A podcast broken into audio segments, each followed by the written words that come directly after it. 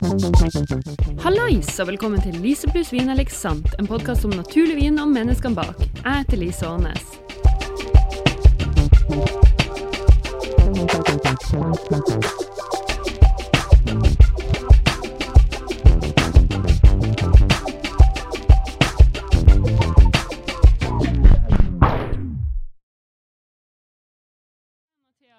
fortell meg litt om eh, formen din og Edvin og akevitten. Ja, nei, altså Det er jo noe jævla dritt å få barn, da, for de går i barnehage. Og der er jo alt består jo bare av snørr og basiller, ikke sant? så da blir man jo sjuk hele tida. Ja. Æsj. Dessverre. Nei da. Det er faen meg Eh. sant. Det tok, tok seg opp. Jeg har alltid hatt litt sånn tendens til å bli sjuk på vinteren. Men eh, etter at Edvin begynte i barnehage, så ble det helt dustete. Ja, men skikkelig. Så jeg får nyte de mm, Nyte de siste fem månedene med frihet. Der, altså.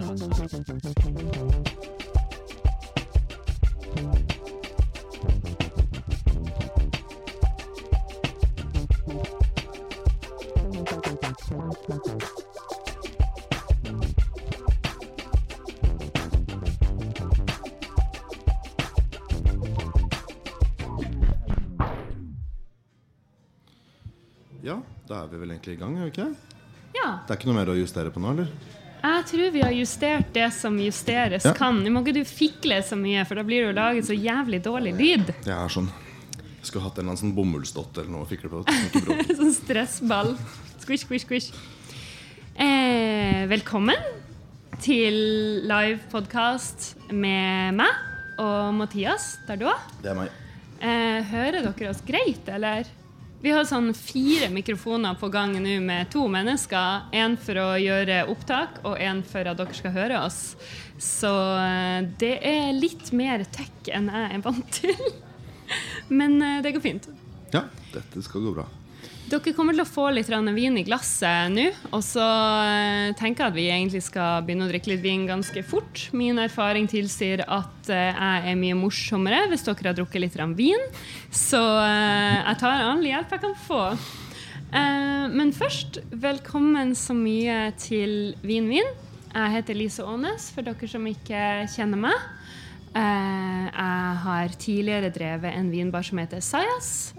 Nå skriver jeg om naturlig vin for D2 i Dagens Næringsliv, og også litt for smak i Dagens Næringsliv. Og jeg lager denne podkasten her. Em, litt om podkasten. Jeg jobba med vin under korona. Det ble lockdown, jeg hadde ingenting å gjøre. Og jeg savna noen som tok naturvin seriøst i norsk media. Så jeg lærte meg om eh, garasjeband på YouTube og kjøpte de billigste mikrofonene jeg fant på Gear for Music, og starta å ta opp eh, lyd. Så um, hvis noen her har hørt på podden, så vil dere merke at de første episodene kanskje hadde litt sånn eh, laber lydkvalitet, og så har det blitt litt bedre etter hvert. Eh, Nå eh, får jeg lov til å ta opp eh, episoder i Iterate sitt studio, som ligger i grensen. Som er en sånn tech-startup.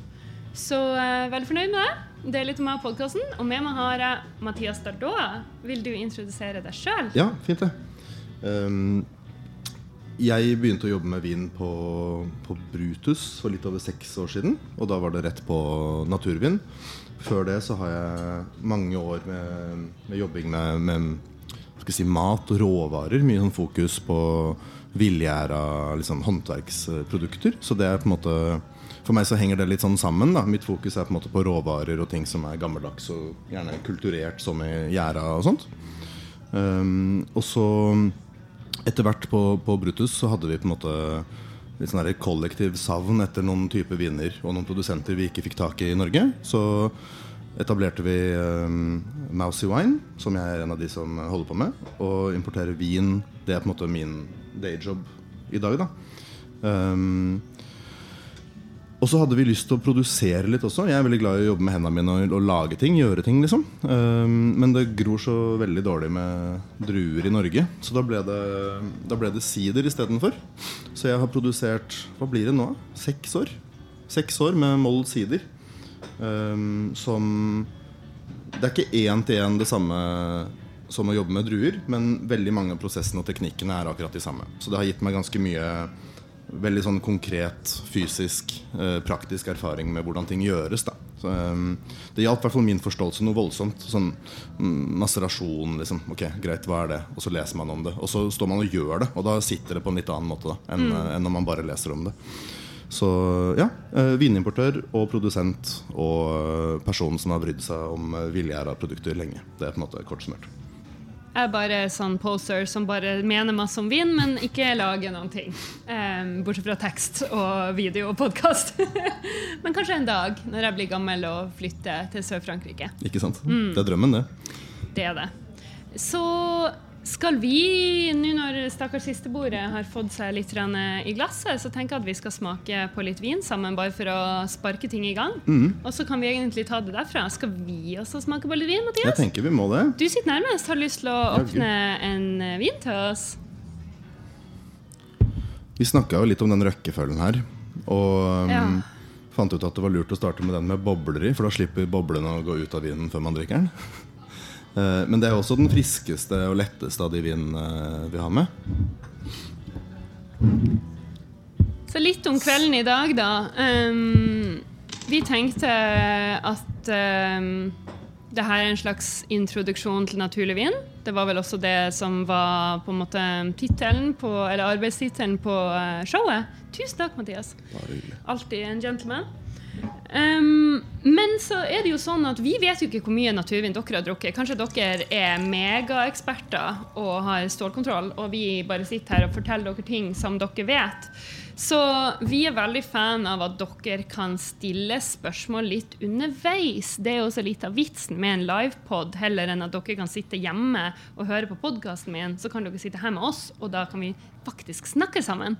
Så ehm, hvis dere har noen spørsmål, hvis det er noe som er uklart, hvis dere er sånn det her kan vi alt om, kan dere please hoppe videre, så bare rekk opp ei hånd. Og så kan vi snakke litt sammen. Og nå vet jeg at dere er ædru, så derfor foreslår jeg igjen at dere litt vin, og så kanskje vi får snakketøyet i gang litt etter hvert. Um, så skål! Velkommen til uh, Vin Vin. Det er da lov å ta en, først, en slurk av den første sprudlevinen eh, som er rosé. Men ikke drikk alt, for vi skal snakke om den også.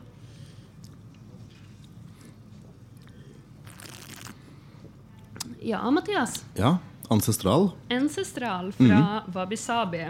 Veldig logisk sted å starte preiken på det. Mm. Um, det er egentlig ganske mange forskjellige måter å lage boblende viner på. Men um, jeg tror kanskje det aller første jeg har lyst til å gjøre, er den der lille tegningen som jeg snakket om her om dagen. Ja. Bare for å liksom gå på sånn nivå 0,0 umiddelbart. Tegn. Ja, Og bare liksom demystifisere drua med en gang. Mathias har tatt med seg et analogt eh, En analog prosjektor. Det- Det her føler jeg er så klassisk. det. Du spiser plukkfisk til frokost, og de spurte om vi ville ha noen sånn prosjektor, eller noe sånt, og du bare nei, nei. Jeg tar med meg papp og en tusj. Funker dritbra. Um, Det der har du gjort før. Dette her, er- ja, den har jeg tegna noen ganger. Dette her er jo alltid steg én når jeg holder litt sånn kurs og sånt på forskjellige steder og forklarer vin. Fordi um, ja, jeg tenker det er veldig smart å bare begynne liksom der på hvordan en drue ser ut. Så jeg bare viser den veldig sånn fort sånn i salen. Men det er jo kort fortalt bare en, en runding med en stilk på toppen. Et tverrsnitt tvers gjennom en drue. liksom Og så går det en slags navlestreng fra ehm, fra stilken ned til, eh, til skinnene på, på skallet, mener jeg, på drua. Um, ned til kjernen, hvor du da har, eh, har druesteinene. Ikke sant? Um, og vi har Uh, Skal jeg si et tall først? Det er alltid skummelt. Uh, fire måte, hovedbestanddeler av en, av en drue. Og det er litt viktig for å forstå um, prosessene som vi skal snakke litt gjennom i løpet av dagen. Hold du litt opp, så de ser ja, deg borte også. Så inni midten så har vi jo selve frøet. ikke sant? Og det er på mange måter hovedårsaken for druens eksistens sånn fra druen sitt perspektiv. For den skal jo bli nye planter som skal lage nye druer. ikke sant? Altså sånn På et helt sånn genenivå. Og så har vi en, en masse i midten med litt bindevev, men fryktelig mye væske. Og når den har gjæra litt, så blir den, det bindevevet veldig lett å presse. Det er jo noe av det som gjør druer så anvendelige for å lage alkohol. Det, det er lett å få mye juice ut av det, rett og slett. Og så har vi eh, skallet på druen. Og så har vi ytterst noe som er fryktelig vanskelig å tegne med en stor sprittusj på papp. Og det er det vi kaller for bloom, som er gjæren som sitter på Den har jeg ikke tegna, altså. Sånn, dere, um, det er gjæren som sitter på utsiden av drua. Um, hvis dere kjøper spesielt mørke druer i butikken, så er det ofte et litt sånn hvitt lag på det. Og det vil det være også på usprøyta liksom, økologiske druer. og sånt. Um, og det er da gjærsopper som bor i vindmarken, som måte, får bosted på drueskallet. Uh, og de er jo fullstendig avgjørende for å kunne villgjære en vind. Så, så der har vi det. Du må ha en bloom på utsiden. Du har per definisjon juice i midten. Og så har du skall og stein som inneholder tanniner. Som er viktige spesielt i rødvin. Og så skal vi forklare litt mer med oransjevin og sånt. da. Så der var det. Um, den første vinen som dere drikker nå, den er da det vi kaller for en, en ancestral. Som, altså ancestor. ikke sant? Det er laget på våre forfedres uh, måte. De hadde ikke sånne glassflasker. Men de hadde muligheten til å villgjære vinen først, og så drikke den mens den fortsatt var litt perlende. Dette er ganske vanlig fortsatt sånn under vinproduksjonen i mange regioner. At du har en ferskvin som sprudler, som du drikker til lunsj. Og sånt liksom. Og så kan vi i dag med glassflasker og moderne korker og sånt nå, liksom stoppe prosessen eller stoppe gassene fra unnslippet, og dermed få en vin som er sprudlende på helt naturlig vis. Um, det fins hovedsakelig to andre måter å gjøre det på, uh, som ikke er denne her helt sånn analoge, naturlige måten. Og det ene er det vi kaller for Charmat-metode, som er at du eh, Du har vinden i en gjerne sånn metalltronkonikk, kalles det sånne runde tanker. Og så trykksetter du rett og slett væsken med CO2. Sånn som man har i helt alminnelig industripils. Som en sodastream. da. Som en sodastream, akkurat. Det er som en stor sodastream på Lager ferdig vin, Ja, dytter boble i den, ferdig. rett og slett. Ja, så du metter rett og slett CO2 inn i væska, og så holdes det, holdes det inn i væska over tid. Um, Og det da- gjøres med masse billig boble, Prosecco og Ja, det som du tar får tak i på de fleste butikker. Ja, Altså. men det krever litt utstyr, for du må ha en flaskelinje som, som gjør alt sammen tett. For du kan ikke bare liksom sende det ut i verden og forvente at gassen forblir i væsken. ikke sant? Um, og det er ikke noe sånn spesielt liksom, grusomt ved å bruke Charmat-metode, men det er jo ikke en helt naturlig prosess. da Du kjøper liksom gass fra Aga, eller det heter sikkert noe annet i Frankrike, men du kjøper gass fra storindustri liksom, og bare trykksetter væsken din, og så korker du. Uh, og det er praktisk for um, større produksjoner, for det krever litt utstyr, ikke sant? som er veldig dyrt. Alt sånn proftutstyr er jo kjempedyrt. Um, så for en bitte liten produsent som lager ikke jeg kommer på noen konkrete eksempler her, men liksom 600 flasker eh, av en eller annen sånn vin i året. da Si en barrikk er liksom Ja, hva er det? 225 liter. Så da Ja. blir det det ganger 0,75 Ja, ikke så mye. det blir fort få flasker da hvis du er en liten produsent og bare jobber med litt små barrikker og ikke har så mange store tanker. Da blir det helt ko-ko å skulle kjøpe, å skulle kjøpe sånne maskiner. Um, og den siste måten å gjøre det på er det vi gjerne kaller for um, champagnemetoden, eller metode tradisjonell, som er med uh, likør de dossage, som da er en uh, er sukkerlake, enkelt og greit. Altså vanlig jeg holdt på å si rødsukker, men jeg tenker så er det vel mye betesukker. tatt. Eller sånn sukkerrorsukker som brukes i champagne. Det er jo øh, jordbruksgjenstand nummer to i champagne. er jo sukkerbeter. Eh, det sier litt. Um, som du da Du koker opp det med vann, og så blander du det med uh, en, en gjær som du har kjøpt da, fra en storprodusent av gjær. Og da bruker man jo gjerne champagnegjær i champagne. ikke sant? Og da får du en slags primer sukker, vann, gjær som du putter en viss mengde av oppi, oppi flaska for å få de boblene du skal ha. Um, det som Alt det jeg sier er fra mitt perspektiv. Da, for sånn at jeg har sagt det en gang for alle Men det som jeg syns er litt dølt med å bruke den metoden, er at um, den gjæren utvikler jo smak i vinen, og det vil hver gang være akkurat den samme smaken. Så jeg tenderer mot å alltid foretrekke ville kulturer og villgjæring, bare fordi det er mer unikt. Det er ikke det, er ikke det samme hver gang. Da. Og det er for meg en sånn essensiell, viktig forskjell å forstå på de metodene. Så det er en metode, ancestral metode, altså at man bruker villgjær som allerede finnes i vin, yep. og bare lar vin gjære ferdig på flaske, sånn at sukkeret spises inn i flaska, trykkes inn i vinen, og så får du boble. Eh, det kalles også pet nat, eller pet nat, og brukes litt eh, eh, Pet Nat har dere sikkert hørt om. Det er kort for Petilant naturell. Og det brukes eh, litt sånn løst om naturlig perlende vin. Det kan brukes om metode ancestralvin, der du bare har én gjæring. Eller så kan det også brukes der du tilsetter litt druesaft for å få i gang gjæringskulturen. Så det er to måter man kan lage naturlig vin på, som er det eh, med boble. Som er det vi starta med i dag. Men vi kan jo også um, ta et skritt tilbake fra boblevin, som vi sitter og drikker, og så bare høre sånn uh, Er det noen i salen her som ikke har drukket noe særlig naturvin i det hele tatt? Nei. Alle har drukket en del naturvin. Så bra! Da kan vi skippe sånn Hva er naturvin? For alle vet, nå vet alle hva naturvin er, ikke sant? Alle har lest spalta mi i hele januar.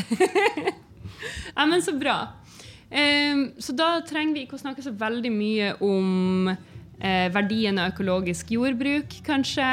Og vi kan kanskje ta det litt videre til som du sier, petnat. Litt videre til skallmaserasjon, litt videre til cloudiness og sånne type ting. Ja, kan ikke jeg bare bruke den der eh, fantastiske analogien min om grumseviner med en gang? Gjør det.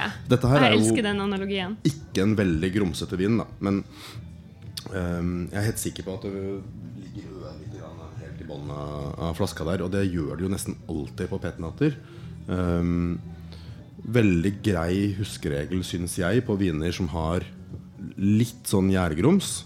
Ikke huskeregel, men leveregel på en måte er å bare snu litt på flaska. Ikke riste den, selvfølgelig, men bare vende litt på den. Og det handler like mye om å få på en måte eh, jevne glass med vin. Da. Det er kjedelig at én person får en vin som er helt klar, og sistemann får bare grumset. Liksom.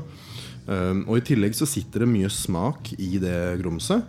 Um, og her blir det litt sånn uh, bryggteknisk, eller sånn vineriteknisk, om det er en god balanse mellom Hva skal man si gjærsmak av den litt sånn bolledeigete typen, som ikke er så spennende, og, og mer komplekse smaker som du får fra gjær. Mm. Eksempel, altså Kjempedyr champagne har jo ligget lenge for å gjennomgå det som heter autolyse, som veldig sånn brutalt oversatt betyr selvfordøyelse av gjæren. Og da får du denne her eh, såkalte toast-aromaen. At det smaker liksom brioche og brød og bolledeig. Gjendekjeks. Gjendekjeks, hvis du vil. Ja, og det, det betaler jo folk dyre dommer for å få i vin.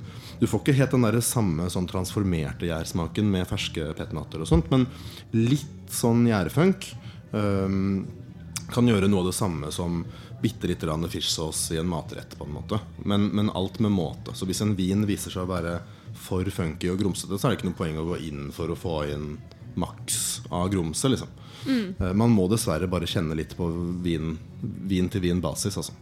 Um, men når folk blir liksom bekymra for at det er noe grums, fordi man har sett veldig mange viner i løpet av livet som er helt reine, så bruker jeg alltid å sammenligne det med um, eldorado eller noe sånt noe eh, eplenektar, liksom. Et eller annet produkt som også er sånn helt rent. da Og Ringi eller Dyregård eller hva søren. En eller annen god eplejus som er helt fullstendig grumsete. Fordi liksom, alle er jo helt med på at den grumsete eplejusen Den er diggere enn en den der eplenektaren. Mm. Og det er ikke det at eplenektar nødvendigvis smaker vondt, liksom, men det smaker veldig unisont. Altså Det smaker det samme hver gang. Du kjenner ikke eplesorten noe særlig i den smaken. Eh, alt er på en måte nedtuna og litt mer sånn sterilt, både bokstavelig talt og figurativt, da, i, den, i den smaken. Så litt grums er absolutt ikke noe å være redd for, og vil nesten alltid være et tegn på at vinen er eh, mer ekspressiv, egentlig. Fordi når man lager store storvolumindustriprodukter, så er det veldig vanlig å sterilfiltrere. Og da dytter man væsken gjennom et filter som har noe sånn derre den derre U-en med hale og sånn M etterpå. Sånn, er ikke det mikrometer eller noe sånt nå? Ja, ja det, sånn det lille tegnet. Det, ja, jeg husker ikke akkurat nanometer eller mikrometer. Ja, eller noe sånt Veldig, men veldig, veldig små. små hull. Ja. små. Og poenget, eller Grunnen for at det kalles for sterilfiltrering, er at du filtrerer fysisk ut alle gjærstoffene. Eller alle gjærsoppene. De individuelle gjærfolka liksom, som bor nedi væsken, de forsvinner. Og de er mindre, altså gjærceller er mindre enn veldig mange såkalte altså sapide molekyler, som egentlig bare betyr ting som smaker smak. Um, så når du filtrerer ut gjæren og gjør væska steril på den måten, så har du per definisjon også filtrert ut fryktelig mye smak. Mm. Um, så ja.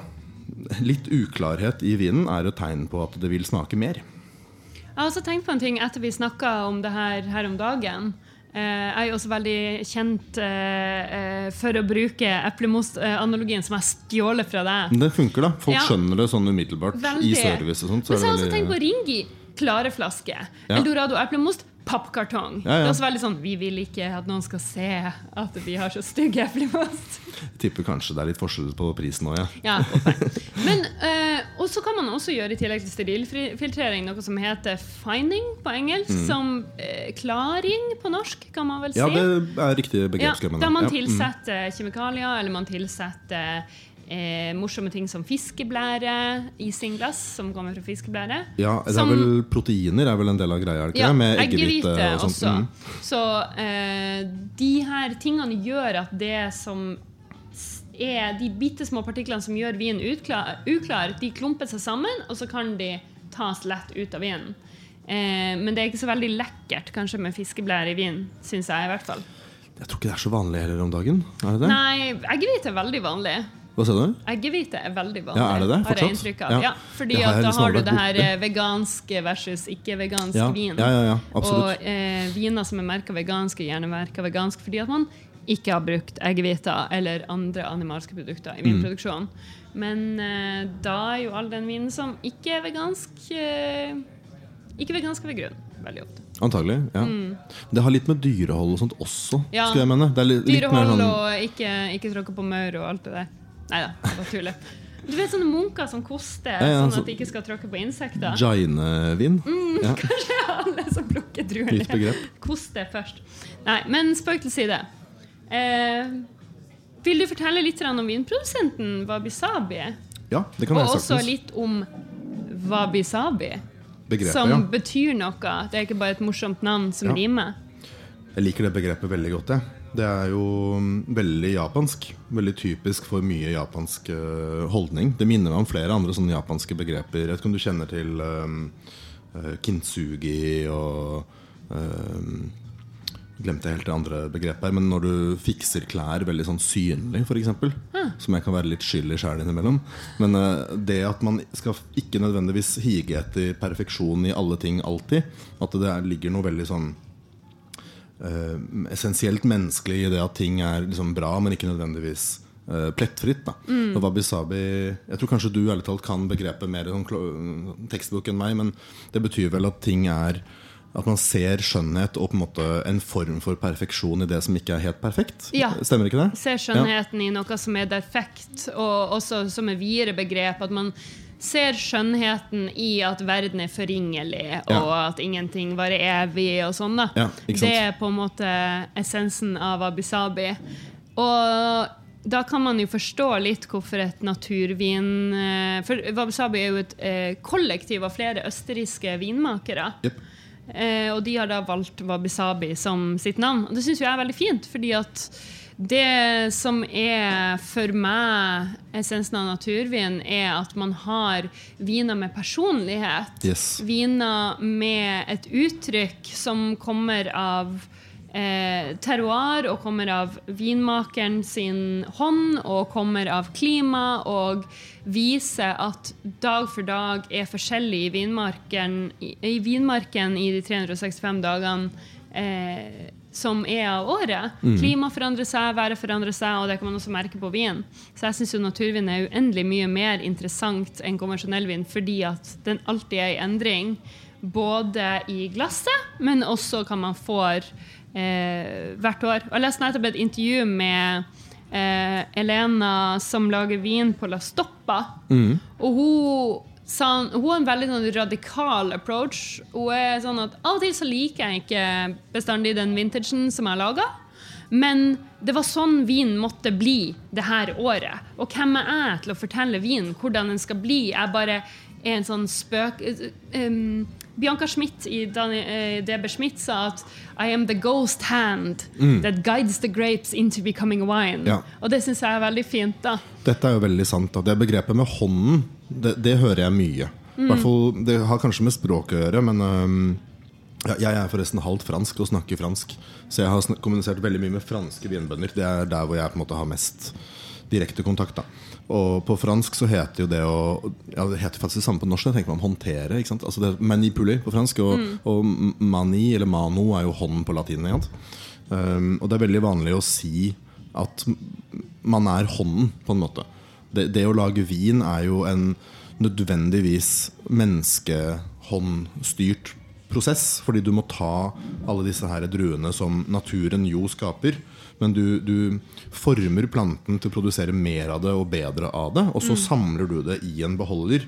Og i hvert fall i dag presser det. Det gjorde man jo kanskje ikke like mye før når man lagde bare sånn blandingsviner og sånt noe. Men um, Vin oppstår jo ikke i større mengder i naturen. Da er det jo mer sånn at det faller noen klaser på bakken og gjerder, og så kommer det et villsvin og spiser det. Og, og merker får du sånn fulle liksom. elger Jo, jo, sånn men det, som har faktisk, spist. Så Ja. Noe alkohol oppstår jo helt vilt, men ikke, ikke vin, sånn som vi tenker på det. Men um, helt siden liksom, altså, oldtiden holdt jeg på å si, så har det jo vært en idé om at vinen skal gjenspeile uh, naturen, da, på en måte. Eller sånn munker som lager vin og prøver å formidle liksom, Guds skaperverk, da, sånn som de ser på det. Uh, og terroir er jo eh, Det er jo den tanken. At eh, ja, vi har samlet det, ja, vi har trimma plantene, ja, vi har gjort sånn og vi har gjort slik. Men vi vil at eh, vinen skal bære preg av sted, eh, klima og vær. Basically. Sånn at du skal, for, du skal i prinsippet kunne forstå litt hva du drikker for noe, uten at du ser det på etiketten. Um, det er jo lengre diskusjon når det kommer til mye naturviner og sånt. noe, Men, si, eh, ja. ja. Um, vi har. ja. Men naturviner for meg er jo et, et veldig sånn sant uttrykk av uh, terroiret og årgangen. Fordi du i prinsippet ikke benytter deg av noe sminke da, for å endre på ting i det hele tatt. Vinen er bare det den er. Um, og det at du da kanskje får noen årganger um, som er mer eller mindre gode, det er jo en del, av, en del av den reisen. Og da kan man argumentere for at det ikke fins dårlige årganger sånn direkte. Det fins jo økonomisk litt sånn skittige årganger for vinbonden og sånt. Men en veldig kald årgang kan jo um, Nå ser jeg for meg rødvin i huet mitt, altså, men sånn en kjølig rødvin som får mer tanniner og høyere syre og blir litt, litt vondere, ikke vondere, men mer vondbråten og mer kantete og mer vanskelig når den er ung, kan jo finne på å være den som blir best om du lar den ligge. Ikke sant? Så da må man jo bare lene seg litt på det man vet om vin i utgangspunktet. eh, Gjøre noen kvalifiserte gjetninger. Og all vin vil på en måte ha et bruksområde, med mindre det er noe som går direkte galt. da Det rare med å spille inn podkast og prate med deg generelt, Mathias, er at nå har vi faktisk nesten snakka i en halvtime. Ja, det er sjukt. Og eh, folk har drukket vinen sin, eh, så jeg tenker at vi kanskje skal gå videre til neste vin. Men først, nå har dere drukket bitte litt alkohol. Jeg pleier å ha mye større glass på min egen smaking. Men dere har drukket litt alkohol. Eh, så dere har kanskje lyst til å stille noen spørsmål. Hvis dere har, er det noe som var uklart? Har dere noen spørsmål om Pet Natt? Har dere noen spørsmål om vin vi drakk nå? Har dere noen spørsmål om noe av det vi sa? Eller skal vi gå videre? Ja!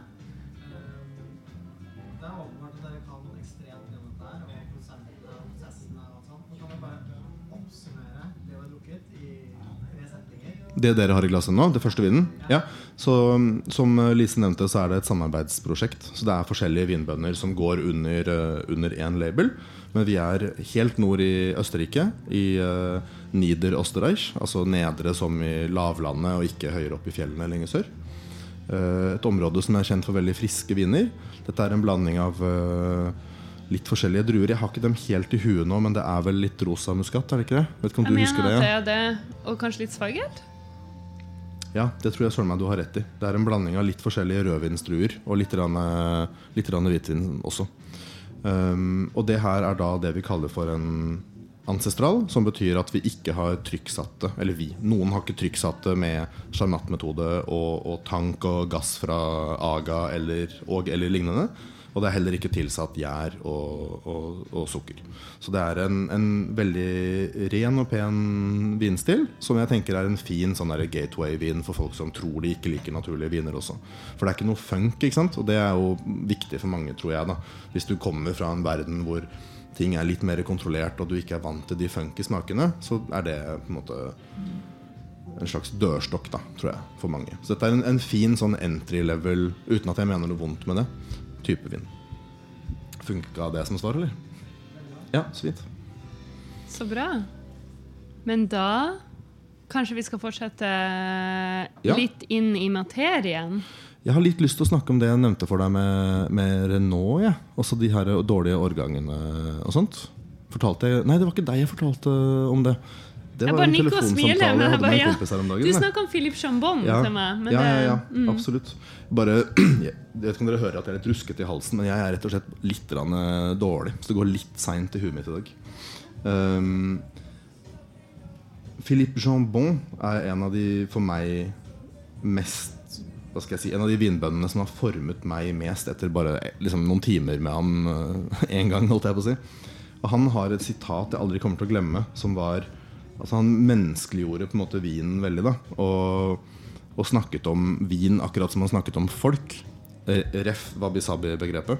Um, og, og sa at eh, de fleste interessante mennesker har feil ved seg. Jeg tenker med en gang på en eller annen sånn interessant eh, poettype som har et alvorlig alkoholproblem. eller noe sånt. sant? Altså sånn Torturerte sjeler er jo ofte spennende folk å, å, å prate med. da Og viner kan saktens ha liksom små feil, men hvis de i løpet av prosessen har plukket opp eh, mange nok interessante karakterer. Sånn som at du har liksom turt å modne vinen lenger enn man kanskje ville gjort for maks utbytte av vinmarken. Så får du kanskje um, mer ekstreme fruktuttrykk i den vinen. Men så kanskje du skulle ha plukket vinen liksom, tre timer tidligere. eh, og så får du liksom, ørlite grann eddikstikk i den pga. at noen druer sprekker og gjærkulturene begynner å gå litt ville. ikke sant? Men at du må kunne på en måte se forbi småfeil i en vin om vinen også har kvaliteter som på en måte veier tyngre. Da. Det blir jo veldig subjektivt, selvfølgelig. Men jeg syns det er litt interessant å, å tenke sånn at liksom, det at en vin har noe volatil stikk, betyr ikke nødvendigvis volatil stikk betyr basically bare eddik. eh, Liksom sluttprosessen har begynt litt tidligere. eller noe Ja. um, En litt sånn type syre som du kanskje ikke finner i konvensjonell vin, men Ja. som kan være mer vanlig å finne i naturlig vin. Absolutt. Eddikaktig, av og til litt sånn neglakkaroma på nesa. Ja, For det å svovle er jo å forsikre seg mot det greiene her. Så Hvis man bare drikker konvensjonelle viner, så vil man ikke oppleve det i noen nevneverdig grad. Med mindre man får en vin som det har gått noe alvorlig galt med, og da sender man den tilbake. Så Da blir det oppbygd i hodet til folk at får du sånne aromaer, så er det noe feil. Og det er ikke nødvendigvis tilfellet. Det er ikke nødvendigvis noe som er feil, men det er kanskje noe som er uvant. Og noe som du må kunne lære deg å måte jobbe med. da Jeg syns det var en god tanke. i hvert fall Jeg syns det var en god tanke, og det igjen da er essensen av wabi-sabi. At Ja. eh, du har noe som er uperfekt eh, og litt defekt, men det er også noe vakkert i det. da. Mm, Absolutt. Og så igjen så skal det ikke være for mye av det heller. på en måte det skal, Vinen skal jo ikke være dårlig, liksom. Um, Jeg føler det er en ting som handler På engelsk så sier vi 'wine faults' og Ja. 'wine flaws'. Ja. Og på norsk så tenker jeg at vi kan snakke om vinfeil og skjønnhetsfeil. Ja. At skjønnhetsfeil er eh, ting i vin som det her. Vi snakker om en neglelakkaroma, litt stikkete syre. Vi skal snakke kanskje litt etter hvert om Brettanomyces og sånne type ting. ja, vi må vel inn i noe sånt etter hvert. Ja. Ja. Og kanskje vi ser litt av det i Serafin. Jeg har ikke drukket den på veldig lenge, men Ja, ja, den kan den ha det litt det uttrykket.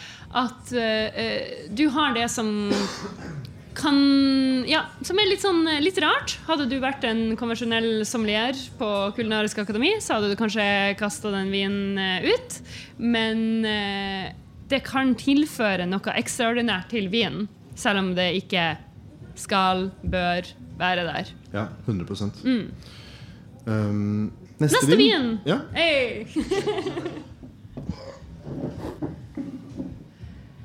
Så neste vin, litt om hva det er, da. Um, det kommer fra Reinheisen i Tyskland, og det er en vin fra Daniel og Bianca. Ah, der har vi eh, eksemplifisert. Vende inn eh, bermen, bunnfallet, gjærkulturene inn i vinen uten å riste. Eh, Dette er en vin fra Reinheisen i Tyskland fra et par som heter Bianca og Daniel Schmidt. Bianca er fra Ungarn. eh, og Daniel er fra Tyskland. Og de eh, møttes på en veldig søt måte. Bianca skulle være intern på vineriet til Daniel sin familie. Og hadde på forhånd sett ei brosjyre fra vingården.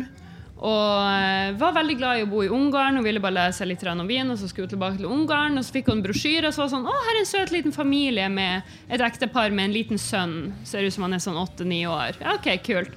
Dro dit og blir møtt av en sånn her superhunky, solbrun, blond tysker. Og det viser seg at den brosjyren var over ti år gammel, og den, den fyren her var han lille kiden på bildet. Og hun bare nei! For hun hadde ikke lyst til å forelske seg i noen kjekk tysker og bli værende i Tyskland. Hun ville hjem til Ungarn. Men nå bor hun i Reinheisen. Jepp. Og hun eh, lager også litt viner med sin ungarske bakgrunn Oi! Sorry. Med sin ungarske bakgrunn eh, i mente. Så hun har eh, noen viner med litt ungarske druer innblanda. Hun har sine egne vinmarker der hun gror sine egne ting og får styre og holde på. I tillegg til at de lager viner sammen. Eh, men FKK-serien er vel i høyeste grad kollaborativ mellom Daniel og Bianca. Ja, Oi. absolutt. Litt feedback her?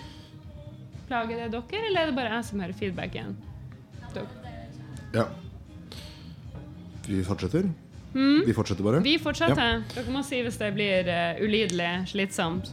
Jeg kan ikke noe om sånne teknikkting, så da ber jeg om hjelp.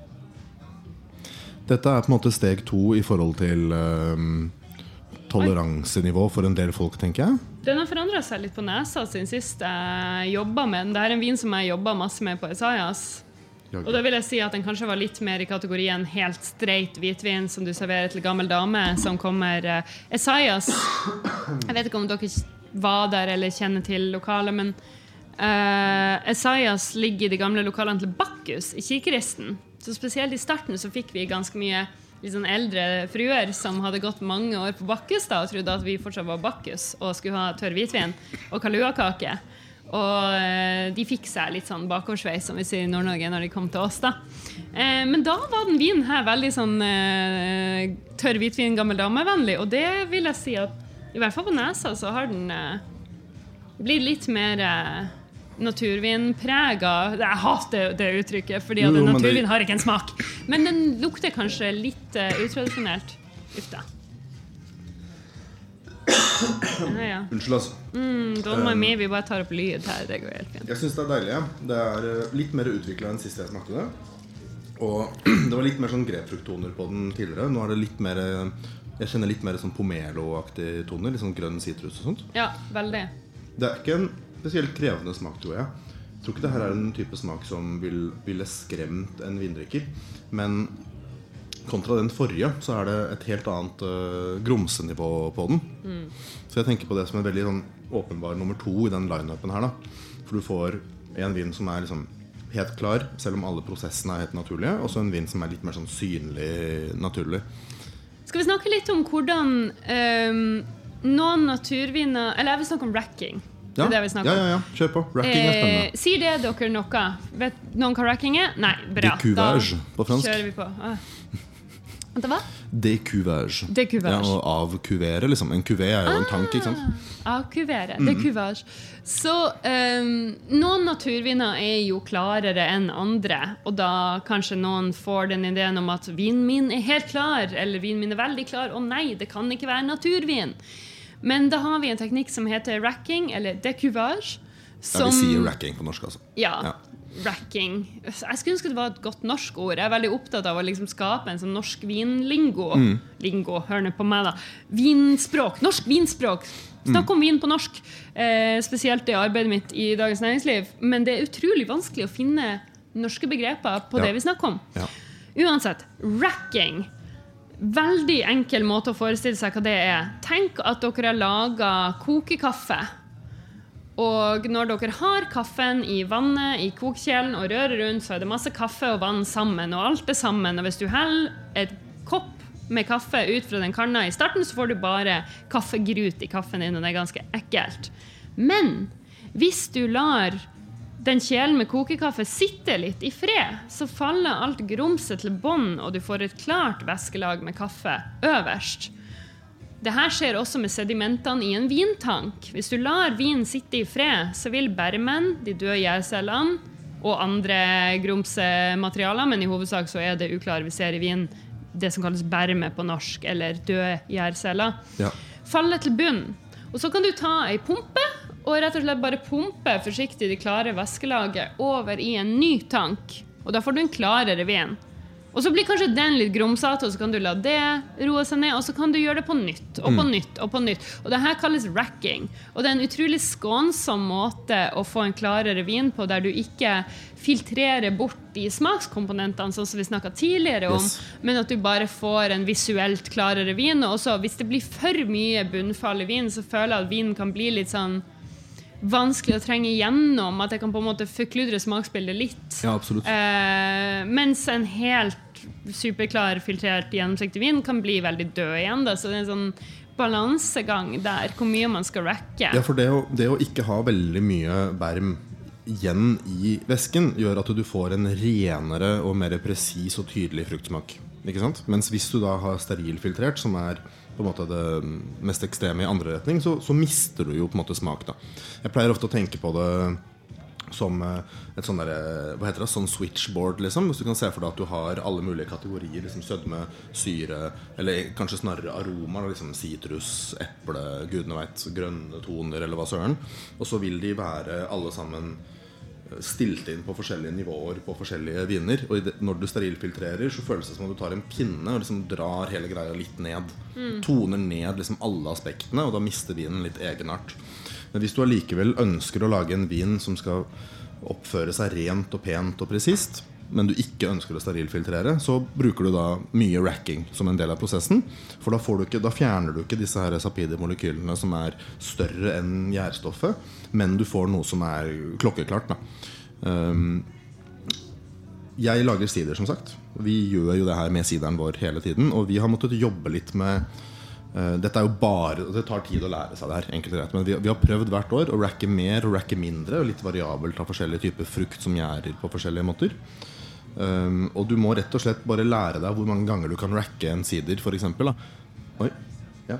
Før den ikke vil um, gjære på nytt i flaska etterpå. For du kan racke ut alt av gjær. Og på en måte drepe vinen din på den måten der. Da. Eller sideren. Samme det. Hvis du har en del sukker igjen og veldig veldig lite gjær, så kan du også på en måte slite ut gjæren. Den, den orker ikke liksom deale med alt uh, som, nei, det- som det er å gjære. Ja. Og det er jo sånn man lager en, det var en prosess som var veldig mystisk for meg veldig lenge, men jeg skjønte det litt i mai da jeg var i Frankrike nå på sånn siderkonvensjon. holdt jeg på å si. For da fikk jeg smake på masse sidere med sånn superbitre, tørre epler. Som da gjerne har 20-30 gram sukker. ikke sant? Fordi det må bryte gjennom for at ikke det bare skal smake lær av sideren. Um, og da, da var det racking som var prosessen. da Så da racka de nok til at det på en måte stoppa å gjære på et visst punkt. Så Racking er et av de mange sånne der, eh, rabbit hola man kan gå ned i i liksom bryggeriprosessen. Det er ganske komplekst. Um, men kort fortalt så er det det å helle av så du ikke får med, med grums. Og så kan du gjøre det lite, eller du kan gjøre det mye. Denne vinen er ikke like racka som den forrige vinen. Nei. Og denne vinen er Husker vi druemiksen? Riesling. Welschriesling, sikkert. Ja. Welschriesling, Scheurebe. Et par andre. Weissburgunder. Weissburgunder, sikkert. Ja. Mm, det er du som er importøren. Ja, ja, Jeg jobber ikke for Mousy Wine. Jeg er dårlig på, dårlig på å huske Men alle jeg har sånne servert mine mye. Um, ja. Den er superdigg. Jeg syns også den har blitt uh, litt uh, mer eh, spennende denne årgangen. Og så er den jo også lett skallmasserert, er den ikke det? Kanskje Jo, dag eller to? Bitte litt. Vet Um, alle hva oransjevin er? Du nikker? Ja, ja, ja. ja. Okay, Siden alle vet så godt hva oransjevin er, det er noen som har lyst til å i sånn et par-tre korte setninger si hva det er? Å, da ble det stille i fjeset. Den er oransje! Den er oransje. Oi! Jeg tror han mannen der borte vet hva oransjevin er. Nei, jeg vet ikke. Jo da. Oransjevin er vel eh, hvitvinsdrue som eh, har ligget med, i kontakt med skallet sitt, rett og slett. Og gir av, hvor skallet gir av farger, aroma og tanniner over lengre perioder hvis man vil det. Det er Avhengig av hvor lenge du vil. Ja, or spot on. Oransjevin er vin hvor skallet har vært i kontakt med væsken og gitt smak. Ja. Nå, nå bare må jeg gjøre det her. Ja, trenger det. Fordi Mathias skal tegne igjen. Ja. Unnskyld alle som hører på denne podkasten etter liveshowet. Dere kom ikke på showet, synd. Men uh, dere får heller ikke se Mathias sine fantastiske tegninger på papp. to kolonner her. G står for grønne, og B står for blå. Jeg kunne like gjerne ha skrevet hvite og røde, på en måte, men det heter grønne og blå i alle vinbøker, så da brukte jeg det. Du har da på en måte en form for 0% skallmasterasjon, og så går det ned til en slags hypotetisk uendelig skallmasterasjon. På et eller annet tidspunkt så er det ikke vin lenger, da. Men uh, det har blitt veldig oransje eddik. Men i prinsippet så kan du masserere så lenge du føler for. Jeg tror kanskje det villeste jeg har smakt sjøl, er den derre erdet til Sepp Moster. Ja. Som har et år med skallemaserasjon med hele klaser, Så da får du til og med med liksom, trebiten i midten, som gir enda mer. da um, Men med grønne druer så begynner du da på liksom rundt 0 et eller annet sted. Så er det, så er det hvitvin. Og så har du la meg si sånn, ja, to til tre dager da med maserasjon. Da oppfører det seg stort sett fortsatt som en hvitvin. Litt sånn avhengig av druetypene og sånt. nå. Litt som dette. Litt som det her. Da er det ikke veldig sånn åpenbart oransje, men det gir litt mer smak da, enn hvis det er et direkte pressa produkt. Og så på liksom ja én til to uker, der er det veldig mye oransjevin som ligger, for da begynner det å bli oransje. Og så har du fire uker, liksom en måneds tid, til to-tre måneder. Det er ganske vanlig på mye mer sånn slavonsk og georgisk oransjevin med sånn oransje oransjevin som du umiddelbart tenker at dette skal jeg ha liksom til den der krema sopprisottoen med det grilla kyllingbrystet. Liksom. Altså ting som er brunere og har godt av litt, av litt motstand i vinden. Radikon og steker er jo veldig kjente Ja. eksempler i Norge, Ja. for eksempel. Hvis Det er ille godt eh, ribbe, liksom. Altså mm. sånn brun, crispy umami-skall og litt fett. Og da, Eller pinnekjøtt. og Veldig godt pinnekjøtt. Du gæren? Mm. Eh, også som sagt så går vi jo ned til liksom, sånn ett år, og potensielt mye mer enn det også. Eh, også på, på blå druer da så begynner vi Er det noen som vet hva som skal stå helt øverst her nå? På liksom ikke noe masterasjon på hvite druer? Nei, på røde druer, mener jeg. Der skal det også stå hvit. Blanc de Noir-champagne eksempel, er laget med pinot noir. ikke sant? Fordi fargen sitter i skallet, hovedsakelig. Um, I en veldig moden rød drue så vil du jo alltid få et lite sånn rosa tint på den, selv om det er direktepressa. Men det er først og fremst i skallet fargen sitter, med noen få unntak, selvfølgelig. Så hvis du presser direktepresset, betyr det at du presser med en gang? Ja, Du høster inn, og så bare rett i Press med en gang. Ikke noe skallkontakt, ikke røde skall engang. Da får Nei. du da en hvitvin av eh, mørkedruer. mørkedruer mørke Ja. blanc de noir. Ja. Hvit av sort. Ja, rett og slett. Det betyr bokstavelig talt det. Og så eh, på liksom noen timer til noen dager til kanskje så mye som en uke, så har du rosé. Og så et eller annet sted mellom, mellom her og her så, så er det ikke rosé lenger, og så blir det rødvin. Men helt sånn hvor det skjer, det er liksom ikke skrevet i stein. Og det varierer veldig fra drue til drue og vil variere med modning og årgang og alt mulig sånt noe. Så både med eh, grønne druer, da, og hvor er det det slutter å være hvitvin, og hvor er det det begynner å bli oransjevin, og med hvit, eh, blå druer, hvor er det det slutter å være rosé, hvor er det det begynner å bli rød, det er litt en feeling, liksom. Det er ikke en sånn tydelig at etter fire dager og syv timer og 32 minutter, så kan du ikke lenger kalle det hvitvin. Da er det per definisjon oransje. Det går litt på hvordan det føles og hvordan det oppfører seg. Og for Og meg så er det her definitivt en hvitvin. Da. Ja, det her er en hvitvin, hvitvin, eh, syns jeg. Ja. Og det handler jo også litt om eh, teksturen på skallet. Noen druetyper har jo tykkere skall. Ja. Noen druetyper har veldig tynt skall, som Gamay f.eks. Veldig kjent for å ha veldig tynt Absolutt. drueskall. Og så har du også druer som er mye mindre. Mm. Så da er det mye mer skall i forhold til druekjøtt, sånn ratio-messig. Da. Så da får du jo mye mer skallpreg Mm. fordi at druen er mindre. Mm. Istedenfor hvis du har sånn svære druer. Mm. Så eh, ja, jeg syns eh, Jeg husker at jeg lærte at rødvin, lys rødvin og mørk rosévin er det samme. Så var jeg sånn Ja, det er jo egentlig det. Det er jo det. Ja. Så kommer det an på, ja, det kommer an på druesorten. Og hvor moden den er det året. da Om det føles som en eh, Men en del av Olivier Cohen sine viner for eksempel, er jo liksom, de danser på den knivseggen. da Det er liksom vanskelig å si helt nøyaktig kategorisk hva det er for noe. Demystifiserte det begrepet oransjevin litt, eller? Hva Ja, syns dere om vin? Er det noen spørsmål om vin? Eller noen kommentarer til vin?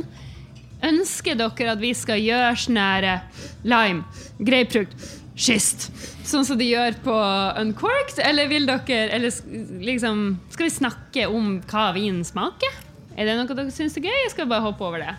Jeg syns personlig det her er grunnen til at jeg aldri passa så godt inn i en sånn konvensjonell vinutdannelse. Så syns jeg at det, smak er veldig subjektivt. Det er objektivt, men det er også subjektivt. Og jeg syns det er vel så interessant å snakke om prosess som smak og duft i glasset. Ja, i hvert fall sånn kjapt som vi gjør det nå, så blir det ekstremt vanskelig å begynne å mene konkrete ting. Det er riktig, og det er feil. Og det blir nesten umulig.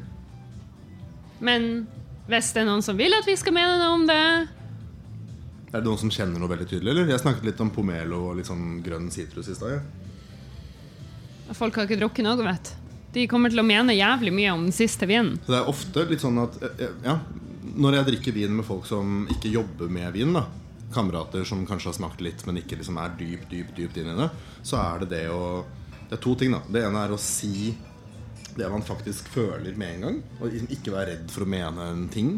Fordi det stemmer veldig ofte. Det derre innfallet liksom Å, det lukter jo litt sånn der, etter, etter at det har regna, liksom. Uh, ja, men det stemmer. Det er jo en ting i masse Ja. Um, og så er det um, Ikke at alle dere må gjøre det høyt nå, altså, men det er ofte lurt å konkretisere det man har tenkt. da For det er veldig lett å tenke tusen ting om hva en vin smaker eller lukter, og så um, få fasiten etterpå, kanskje. Og så tenker man sånn Å ja, jeg tenkte jo de orda her. Men så er det liksom ett av hundre forskjellige ord du tenkte. da Og så har du ikke stedfestet at dette er det jeg faktisk mener. Og da er den tanken på mange måter ikke verdt så veldig mye lenger. Um, så man kan rett og slett bare skrive det ned, eller bare si det høyt. Selv om man sitter alene i et rom, bare si det høyt. da For da har du liksom manifestert det. Liksom. Jo, men det, det funker som en sånn derre- bare Lime! Men det, det, gjør det, det gjør det veldig ekte. da Og da, da har du på en måte valgt hva du, hva du faktisk mener. Ja. Uh, og det, det hjelper, hvis man prøver på det, så hjelper det å bygge en form for katalog av ord og begreper i huet. da Men så kan det også være ekstremt subjektivt. Fordi jeg er helt enig i at det finnes jo en fasit. Noen vin smaker på en måte, og så fort alle har fått med seg at en vin smaker lime, så bare Å ja, den smaker faktisk lime. Men så kan det også være sånn For meg så lukter den vinen her Ikke den vinen her, men i teorien lukter vaskemiddelet som bestemora mi brukte. Og det er jo en Ja. lukt som bare finnes i mitt hode. Men det stemmer jo fortsatt. Du vil jo ikke slippe unna den aromaen hvis det er det du kobler den sammen med for, for deg. liksom ja. Og det er subjektivt. Det var en grunn til at jeg var på vaskemiddel, faktisk, men ikke vaskemiddel til bestemora mi. Men ja, jeg fikk også litt sånn eh, Jeg tror kanskje det er fordi det er noe litt floralt oppi her, at jeg får litt sånn parfymert Nesten. Eh, litt sånn Men den svovellukta, det eh, er jo litt interessant å pakke ut for øvrig. Det fins jo på en måte positive og negative måter å snakke om svavlete dufter på. da Og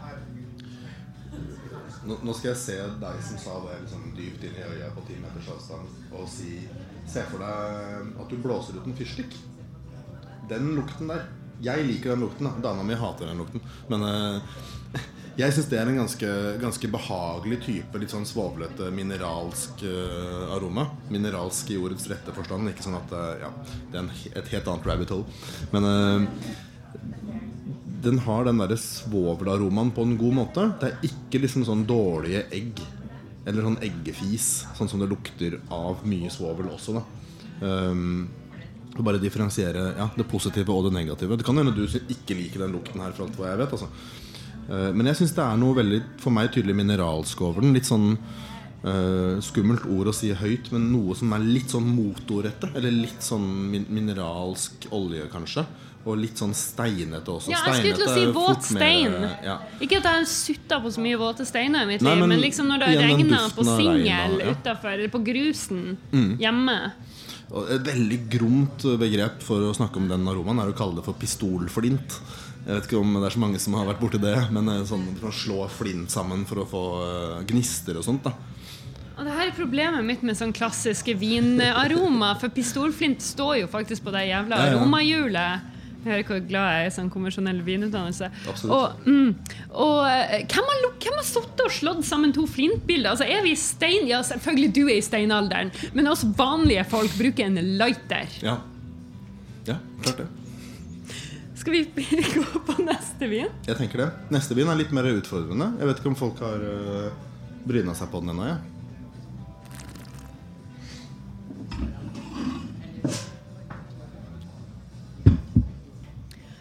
Jeg valgte jo den vinen her litt for min egen del, fordi jeg eh, fikk barn for åtte måneder siden. Så jeg er ikke så veldig mye ute lenger blant folk. Nå har jeg begynt å jobbe igjen, da, så det, da er jo forbedring eh, litt sånn sett. Men eh, jeg går på jobb, og så går jeg hjem. Eh, og det er på en måte det som skjer. Og jeg hadde så veldig lyst til å drikke den vinen her fordi at jeg syntes den var så god. Så litt fordi at den passa, og litt fordi at jeg er en egoist og eh, er tørst på vin. Og livet generelt. Ah. Det her er sånn Lise-vin. Men det er ikke sikkert dere er enig. Nei, ja, ikke sant? Jeg skulle akkurat til å si det. Fordi her går vi jo inn på en sånn liten skjønnhetsfeil eh, i vinen. da Neglelakk, som hun sa, som Ja. dere der hjemme kanskje ikke hørte. Nei, det er godt å- at du påpeker. Ja. Neglelakk, tusj er det også Maling. ganske vanlig å si. Ja, litt sånn acetonete toner eller noe sånt. Nå. Og det heter da uh, gjerne etylacetat. Og det er et, en av de der volatile tingene som kan forekomme i en vin. Og da, da går det litt på hvordan miljøet i vinen er under modning og, og gjæring. Um, så når du ikke har en ren gjæringsprosess, altså ikke den der fungusprosessen, da, men eh, at det pga. ofte temperatur uh, blir en mer bakteriell prosess, så kan du få da, altså en acetobakter som gir uh, eddiksyre. Eller nå kan jeg ikke navnet på kulturen, eller så kan du få etylacetataroma. Og det er jo noe vi ikke smaker i konvensjonelle viner. For da er de gjerne sikra mot den typen eh, feil. Og eller hvis du får for mye volatile syrer, så bruker man det ikke. Da lager man eddik på det, eller heller det i vasken. på en måte um, Men det her er jo Det er typisk meg. Jeg husker jo selvfølgelig ikke druen på den vinen her som den i farta. Men uh, vi er i, i Sør-Frankrike, sånn typ mot Spania. Liksom. Kan Så det er- google det, Ja, sjekk. Ordentlig varmt og godt. Så det er en vin som er sånn som han Philippe Jambon, min, eh, min franske mentor, eh, ville sagt. En vin med mye kvaliteter i form av modning og liksom kraftige smaker. Men med en liten skjønnhetsfeil som man på mange måter må lære seg å se forbi uh, hvis man skal sette pris på den vinen her, da. Må jeg ta og gi den en liten smak, for det er en stund siden. Jeg kan jo også si om den vinmakeren her, Le Marcel um, I Norge så har en vinmaker som heter Anders Fredrik Steen blitt veldig berømt. Jeg vet ikke om dere har hørt om han, men mange som har drukket naturvin, har det. Uh, Danske som dro og laga vin. Og han lærte å lage vin av de folkene her. Så da kan du være sånn, litt sånn ekstra kul og drikke Le Marcel istedenfor å drikke Anders Fredrik Steen sine viner. Ja. Jeg syns jo også Anders Fredrik Steen er veldig flink, men han er ikke like flink. Men du kan kjenne litt stilen igjen, faktisk. I det Ja, i absolutt. eh, Spesielt i de Sorry, jeg prøver å google litt her samtidig. Jeg finner bare Vivino, og det er litt sånn passelig Jeg vet ikke om det er noen som har noen sterke meninger om den vinen her sånn umiddelbart. Det er bare å kontre mine meninger hvis dere vil det. Men jeg tenker med en gang på noe Ah. som er voldsomt modent mot litt sånn der stenfrukt, litt sånn aprikos og fersken og sånt noe. Hvor, hvor jeg får mye, for meg, veldig sånn momsete, gode aromaer. Som jeg syns er godt Eller de pakker det lille syrestikket ganske godt inn. Og det gir meg lyst til å sette denne ellers ganske rike vinen opp mot feitere mat enn jeg hadde turt å gjøre hvis det lille syrestikket ikke var der. Jeg tenker at den vil bryte gjennom fete aromaer mye bedre enn den ville gjort uten noe etylacetat i det hele tatt. Hvis du hadde tatt denne vinen her uten sin skjønnhetsfeil, og i tillegg tilsatt litt fatmodning, for f.eks., så er det en vin som hadde måttet ligge kjempelenge før den virkelig åpna seg. Og den får litt mer eh, tension, eh, altså spenn, spenning, litt mer ryggrad, som man ofte sier, av, eh, av syren. Jeg kan også si at etter eh, litt googling så er druen Sauvignon Blanc, Grenache Blanc og eh, Chardonnay. Ja, riktig. Så nødvendigvis Altså, da kan jeg jo bare si basert på teori at det her er dritmodent. Fordi Sauvignon Blanc smaker grønt frem til det blir skikkelig modent. Rett og slett, Og så bikker det over og smaker aprikos. Og det er jo det som jeg syns volatil syre, eller VA, da, som er VA er mange ting, jeg vet det, men vi snakker ofte om VA når vi snakker om den neglelakkgreia som vi får her. Og jeg synes at hvis du har veldig moden Sauvignon Blanc, så blir det veldig sånn som du sier, sånn banan og sånn, Det kan bli litt sånn heavy Ja. og tungt. Men når du har vea på toppen av en vin som kanskje ellers ville vært litt tung, så redder det vinen litt. At det eh, redder og redder. Jeg sier ikke at den har vært dårlig i utgangspunktet, Nei, man den løfter vinen, og den gjør den litt sånn friskere og freshere. Jeg syns jo også eh, La Stoppa har en vin som heter Trebbiolo, som Mm. jeg syns også er et godt eksempel på det, der du har veldig varmt klima. Eh, super, super moden eh, rød frukt. Og så kunne det egentlig bli veldig sånn dvaskt og litt sånn syltetøyaktig. Ja, jeg skulle akkurat si det. Syltetøy er en bra måte å tenke på. Men Men så har du vea som bare Og så får du en liten sånn sprits, nesten. Mm. Det er ikke boble i det, men det, det føles som om det prikker på tunga. Det, det, det blir litt mer livlig. Og det, det er jo da gjerne gjort kanskje spesielt med, med, med veldig modne rødviner. Så blir det gjort med vilje. da At du, du endrer um, um, temperaturen ofte, som sagt, øhm, i vinen. Gjerne ved å liksom åpne garasjedøra, eller noe sånt nå, så blir det kjøligere. Og så stopper gjærsoppen å agere like effektivt. Og da begynner disse her volatile syrene å ta litt over. Og så gjør du det i en gitt periode. Dette er ikke noe jeg har gjort, så jeg kan ikke si helt hvor lenge. Men jeg tipper at det er en du lar det skje i en dag, liksom. Og da får du et lite syrestikk, og så prøver du å stoppe prosessen igjen. Sånn at ikke det blir til noe som er for volatilt. Og da tenker jeg selvfølgelig på vår gamle hippievenn i California som, som gjør det bevisst med vindene sine. Ja. Jeg vil jo si at det der, akkurat det du sa nå, det er sånn essensen av naturvin i forhold til konvensjonell vin. I konvensjonell vin så hadde det jo tilsatt all mulig slags syre og dritt for å få vin til å bli friskere. Mm. Mens i naturlig vinproduksjon så er det mer sånn vi åpner garasjedøra for å senke temperaturen litt Ja, ja, ja, i rommet. absolutt. Eh, og det er, det er et veldig godt bilde, Ja, syns jeg. enig. Istedenfor å putte en ting oppi for å ja, med anførselstegn korrigere produktet, så bare endrer du prosessen for å på naturlig vis få det du prøver. da Men noen tanker om vin her? Syns folk det var godt? det noen som hater er det det? noen som hater det? Det er mer interessant. Nei, ingen som hater det. Det er jo veldig digg, da. Jeg syns jo det her er supergodt Ja, sjøl. jeg synes det her er superdigg. Jeg kan jo forstå at den smaken kan være weird for noen. Uh, jeg er så vant til det etter hvert også at jeg tenker jo ikke på det lenger omtrent. Vet du, men det blir jo en vanesak. Dere har en annen produsent som gjør det veldig bra. Francois Blanchard. Ja. Han syns jo jeg er veldig flink med Ja, det- litt sånn vea, både Ja, rødt og ja, ja, ja. oransje. Det setter jeg ganske høyt sjøl, altså. Det syns Ja, jeg virkelig er jeg elsker vinene hans. Mm. Plukka ikke, plukka ikke du han opp på ei vinmesse? Han satt, var, spilte i jazzband eller noe sånt? Eller det var bare en sånn nei, nei, han- urban legende som jeg har fått fra Det er ikke, det er ikke sånn kjempelangt fra sannheten. Men uh, Nei, og det var morsomt, altså, fordi han Francois han er jo en sånn bitte liten type med en hestehale som går helt ned til ankerne, nesten. Så vi ser på en måte like ut, men ganske forskjellige ut. Og begge to er litt sånn åpenbart uh, litt sånn metalheads eller noe sånt noe, på en måte. Og, Så han tar igjen det han mangler på lengde på det, men lengde håret. på halen. Ja. Mm. um, og vi møttes på en sånn efterfest med bare masse vinbonder hvor det var bare så god stemning. Men jeg, ble, jeg er veldig glad i fine stjernehimler, og det her er liksom langt ute på bondelandet. Så jeg gikk liksom litt sånn ved siden av for å stå og se litt på den her sinnssyke melkeveien som drev og åpna seg over hodene våre. Og da, da ble jeg plutselig stående der liksom se på stjernene og drikke vin med Francois. Da. Så skjønte vi liksom at vi, vi snakker litt samme språk. Vi skjønner et par av de samme tinga, på en måte.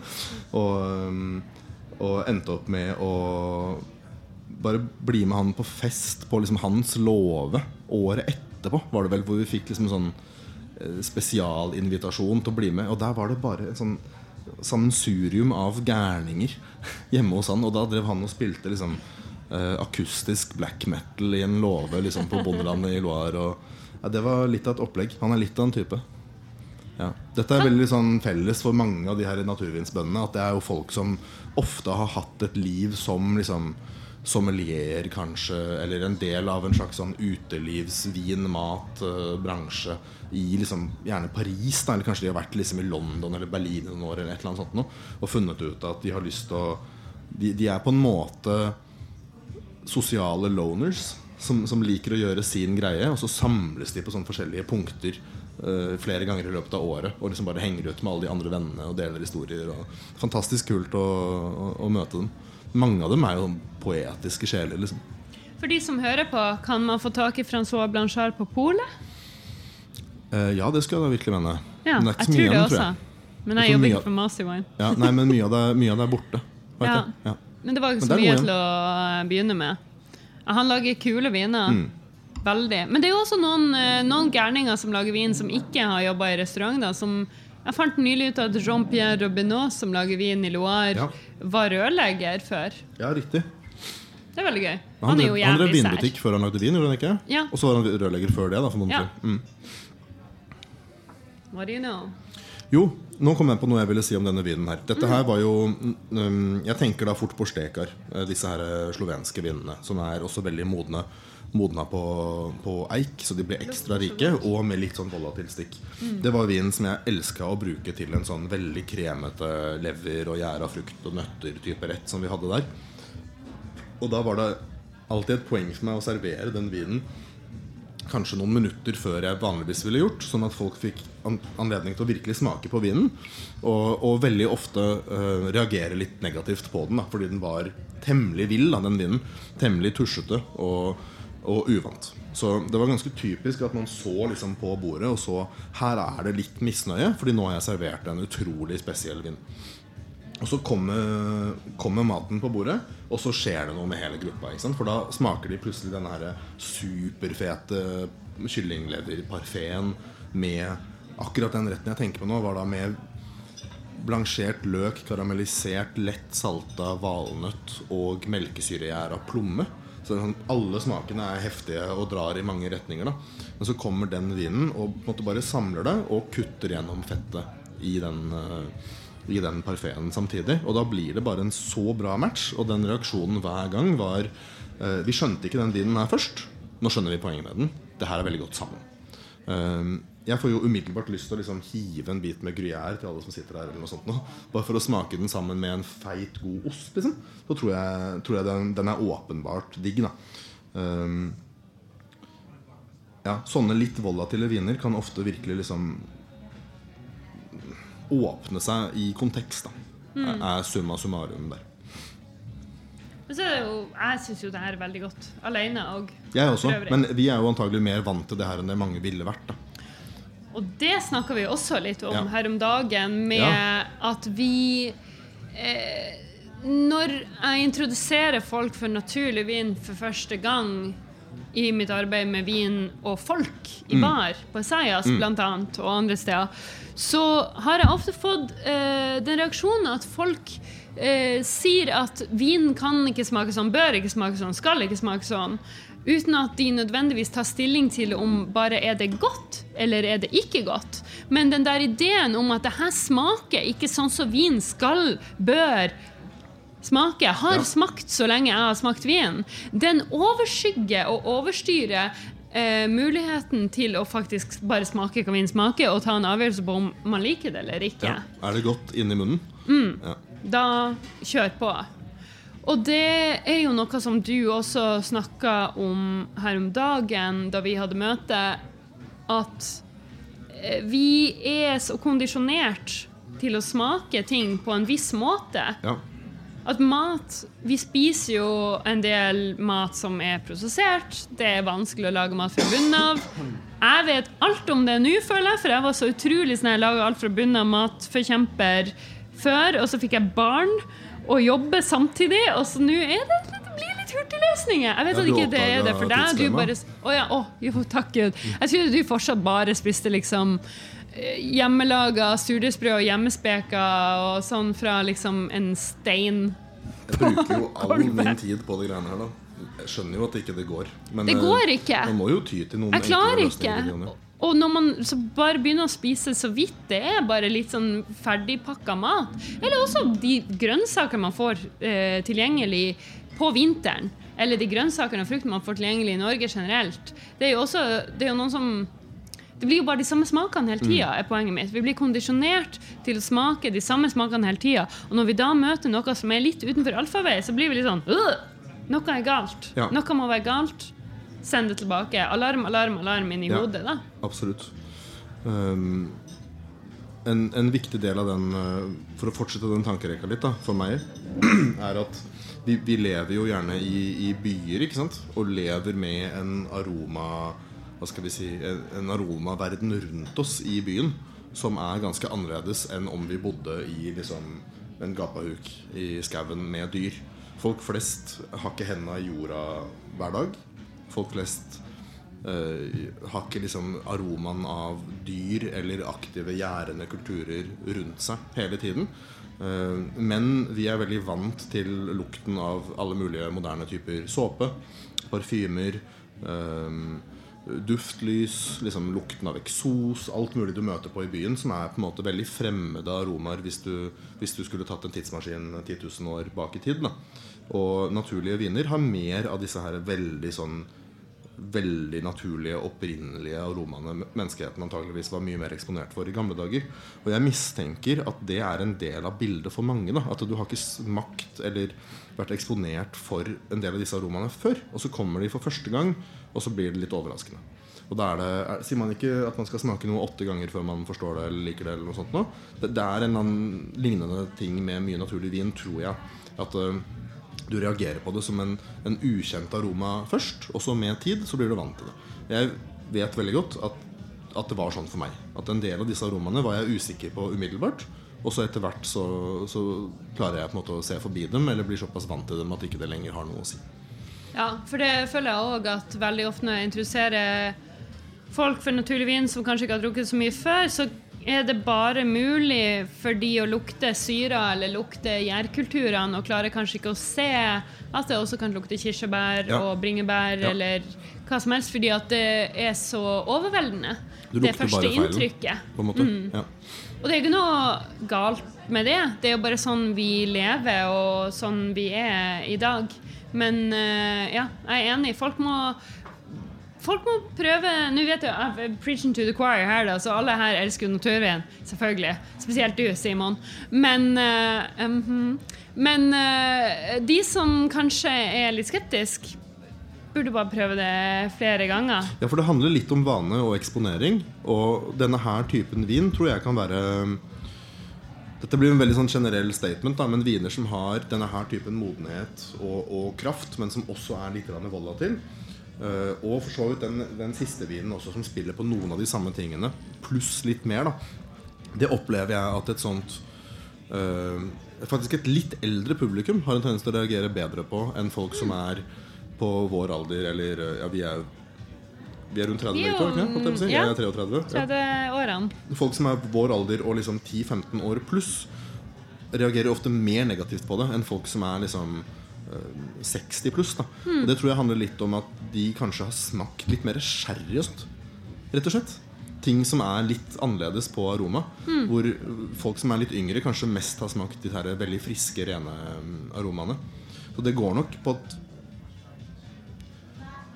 ja, den eldre garde, hvis det er lov å si, har smakt mer av de type smakene før, og reagerer derfor ikke like hardt på dem. da Og kanskje oppvokst på husmannskost og ikke Mækkern. Ja, du sier noe. Det har også litt med saken å gjøre. Hvis Mm. Det blir ekstrem synsing her. Det er Jo, jo, jo, ikke noe men- fasit. Nei, nei, men- dette er helt laust. Men jeg, jeg tipper det er noe der, altså. Det tipper jeg. Ok, skal vi drikke mer eh, vin? Skal vi drikke rødvin? Er det noen spørsmål? Er det noen kommentarer? Er det noen som digga den vinen her, eller? Ja, den nikkes der borte. Det er jeg glad for å se. Ja. Jeg digger den min her så hardt. Ja. Det er, det er sånn den. Den skal stå Det er en potensiell romdeler, da, den vinen der. Ja, Det er jo en sånn vin som noen vil digge, og noen ikke vil digge. sant. Men uh, ikke det her rommet. Vi er i riktig rom. Skal jeg få æren? Å, Kjør på. tusen takk. Å, så koselig. Seraffa. Mm. Um, denne vinen syns jo jeg er gøy Det var et elendig kast. Denne vinen syns jo jeg var litt gøy å ha med uh, fordi at det her syns jeg er en romdeler. Ja. Det er virkelig noen som hater den vinen her, og de andre elsker den. Eh, kanskje i større grad enn Leleche, som vi nettopp drakk. Så jeg er veldig spent på hva folk her syns om den vinen her. Ja. Venter jeg ikke inn bunnfall? Var det dårlig av meg? Nei da. Det er Nei. ikke så mye På, grums på den den. vinen her, for eksempel, da. Det blir litt vanskelig å vise, i hvert fall med lyd. Men uh, her er det jo litt farge som er felt ned, hvor du da får litt mer sånn der flakete uh, nedfall. Bunnfall. Og det er ikke like interessant å ha i glasset, syns jeg. se der. Det er litt sånn Du ser det litt der, eller? Ja. Ja, Og det, man ser det. jeg mistenker at det her ikke er Jeg tror ikke det er så mye sånn sandete vinstein, men mer sånn fargeutfelling. Mm. Og det er ikke så hardt i munnen, men det bare bidrar ikke med noe positivt. Det er som å få bitte litt eh, aske eller kalk i kjeften, nesten. Som en sånn lett grynete teksturell greie. Det gir ikke noe nevneverdig med aroma. Da er det ikke noe poeng å ta det med. Denne. Men det vendes jo Unnskyld. Jeg skulle bare si det vendes ikke like godt inn i vinen som Nei, nei, det vil ikke bli fordelt på samme måten. Men eh, den, den vinen kan du, om du skulle føle for det, dekantere. Liksom. Jeg tror ikke det er kjempeviktig å gjøre det, men det går an å, å dekantere en sånn vin for å kvitte seg med det bunnfallet. Dekanterer du den første, eksempel, som har et superlett bunnfall i bånn, eh, så bare tar du livet av boblene. Og dekanterer du nummer to, så får du mindre smak ut av vinen. Så det er helt bortkasta på de der, og, men du kan fint vurdere det på den siste. Det her er veldig lenge siden jeg har drukket. Ja, Det var litt mer vea her også enn jeg husker. Det er en, for meg så er det en helt sinnssykt presis aroma her som jeg har lyst til å vente litt med å si høyt, for da farger jeg alles meninger så veldig. Men øh, Skal jeg fortelle litt om hva det her egentlig er for noe? eller? For det er en ganske morsom historie. Ja, for det er litt om eh, Perra og litt om uh, Serafin og litt om hva det er. Ja, så Julien Perras fra Perras. Sør-Frankrike. Um, han lager veldig veldig livlige, deilige viner. Ofte um, ikke så fryktelig tunge. Han har én syra som er litt kraftig, men Mm. ellers er det mye sånn leskende, juicy, gode, modne viner. Uh, som da ikke får sinnssykt mye skallmasserasjon. De får nok til å bli rød, men, eh, altså av de røde vinene, selvfølgelig. Men ikke så mye at det blir uh, tung bordeaux, akkurat. Um, dette var en vin som han lagde i 2015. Så den begynner jo å være, være gammel. Og um, den vinen ville ikke gjære ferdig. Så den, den drev og bare bobla én gang i måneden og bare stagnerte på et visst sukkernivå. Og Julien syns ikke den smakte på en måte representativt eller liksom interessant nok for det han prøver å lage. Så den ble på en måte stæsja i en eh, svær eh, eikeligger. Og, og bare glemt, egentlig. Og så I 2000 og eh, 2020 eller 2021, jeg husker ikke nøyaktig, men etter omtrent fem år med, med modning i det fatet, så smakte han på den på nytt og oppdaget at den har på en måte tatt et lite steg i flere retninger. Den har tatt et lite steg i retning eh, rancio-vin, som er sånn veldig spesiell type modna, litt sånn, litt sånn solmodna. Altså som at det går sol inn i sånne glassballonger. Som man lager på grenache, da, som er en veldig veldig fruktig drue. Og den, den prosessen ødelegger på en måte vinen litt, men på en god måte. Litt sånn Madeira-aktig smaker. ikke sant? Som også, Madeira handler også om varme. da Um, og så var den også tatt et lite steg i retning av noe litt sånn sherry-oksidativt. Og et, en, liten, en liten tå i retning av noe Vergeon-aktig, hvor du får litt sånn nøttete toner. og sånt noe. Så den, den har ligget lenge på fat for å gjære tørt. Og fått mikrooksygenering, altså at den har pustet på en måte gjennom porene i eikeplank. Så det er jo ganske små porer. Det, det skjer jævlig sakte. ikke sant? Hvis du får mye oksygen fort, så blir det bare ødelagt. Og eller blir gjerne til eddik. Men her har den, den prosessen foregått ekstremt tregt og skånsomt. Og, og vinen ble kjempeinteressant til slutt. Så som du sa i stad, en romdeler noen vil like det, noen vil ikke like det. Jeg syns det her er nydelig godt, selv om jeg må på en måte vedkjenne at her er det tydelige sånne små skjønnhetsfeil. Um, men jeg tenker med en gang at den skal bare brukes til riktige ting. halsen.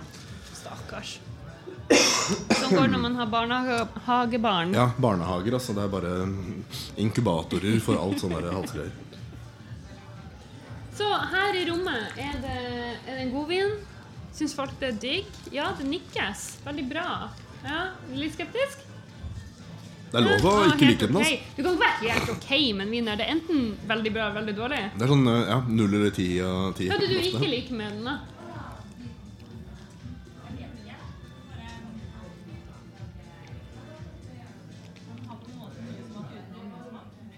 Den har mye smak uten å ha mye smak.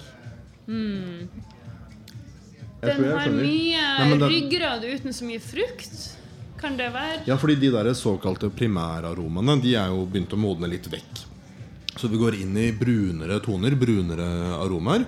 Og så sitter vi igjen med en sånn lett tanninfølelse i kjeften. Ikke noe voldsomt, altså, men, men det, den er definitivt mer brun enn den ville vært når den var yngre.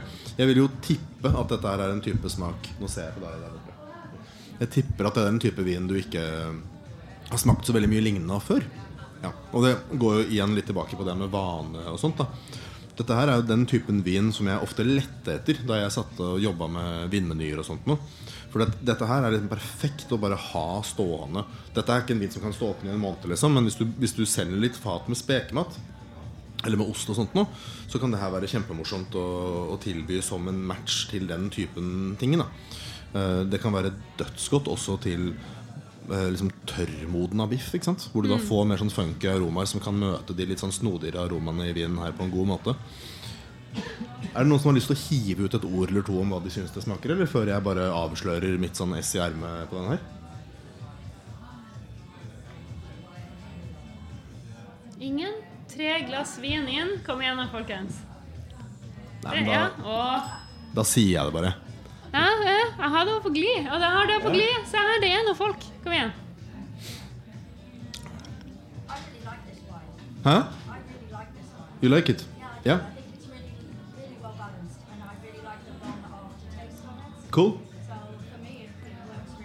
Yeah? I think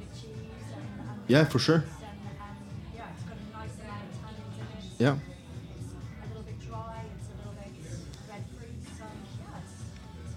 Yeah.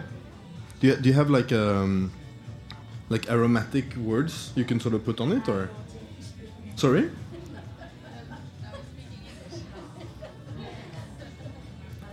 You understand some Norwegian or enough? Yeah. No, I probably can't. I just know why I like. Yeah, sure. Um, I'm just gonna reveal my, my special word. For for me, this is. I could choose one of two words. I'll give you both of them.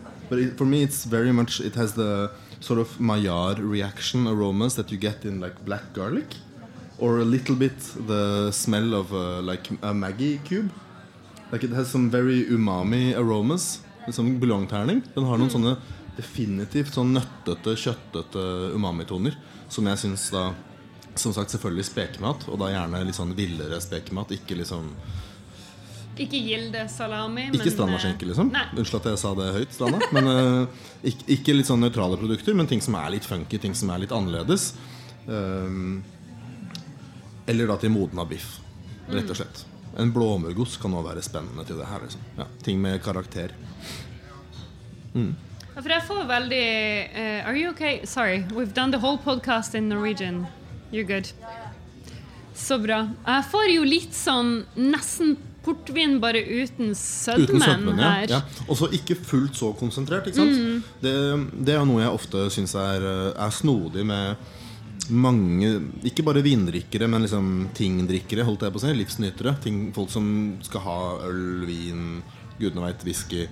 Um, beklager Amerika, men jeg tenker på det som en litt sånn amerikansk holdning. da At eh, sånn more is more. At liksom enda mer smak er liksom mer Og det er mer positivt. på en måte Jeg syns ofte det ikke er tilfellet. Jeg vil ofte liksom tone ting litt ned og så finne balanse, finne letthet, finne mer delikate toner. Så portvin, men ikke med more is more-holdninga. Ja. På en måte. Ja. Jeg ser absolutt hva du mener. Jeg føler det er også noe som jeg har hørt om naturvin i arbeid i bar før. At det er mange som kanskje drikker litt mer lavalkoholholdige naturviner. Sånn Van de Swaff-type stil, der du har viner som er lett, litt mer lettdrikkelig. På norsk kaller vi det rett i nebbet-viner. Og øh, syns at de er enkle. Og de er jo enkle på en måte, men man trenger ikke nødvendigvis alltid Og jeg sier ikke nødvendigvis alltid, for noen av de er veldig enkle. Men ofte så føler jeg at man forveksler kompleksitet med størrelse. Ja. Og at det kan være vel så mye kompleksitet i bitte små detaljer. Ja, det synes jeg virkelig. Eleganse, la, flere lag, den type ting, da. Eh, som f.eks. en litt lette, litt mer sånn tørsteslukkende viner kan ha masse detaljer, selv om de ikke har høy alkoholprosent og masse tanniner og masse omf. Um, og her er det jo også en detaljrikdom på en annen måte. Ja, skikkelig. Og det der umami-aspektet gjør det her til en vin som for meg er liksom par excellence eh, et eksempel på ting jeg vil sette til mat med en gang. At det, det er mange som sikkert ikke vil digge den helt aleine, men som vil digge den med riktige ting ved siden av. Jeg skjønner også hvis folk ikke digger den i det hele tatt, for det er en jævlig rar vin. Men det var også derfor vi tok med, fordi Ja. det er litt gøy å servere noe som er litt utenfor Ja, allfarvei. Fra noe 100 av befolkningen bare kommer til å like fordi det bare er godt, måte, til noe som er mye mer eh, rart. Har vi noe mer å si? Altså, Jeg kan snakke i timevis, men vi må Ja, jo holde oss litt til altså, temaet. også. Men er det noen spørsmål? Nå har vi drukket all vinen vår. Er det noen som har noen kommentarer, spørsmål, eh, et eller annet? Så er det bare å komme nå. Nei. Ja. Nå har vi litt mer gjennom den forrige, da. Ja, Men eh, det var veldig gøy å gå tilbake på den nå. Fordi den opplevde jeg som veldig sånn veldig intens lukt. Nesten litt sånn frastøtende lukt. Eh, og så har vi drukket den rød, og den opplevdes liksom ikke så heftig. Mhm. Men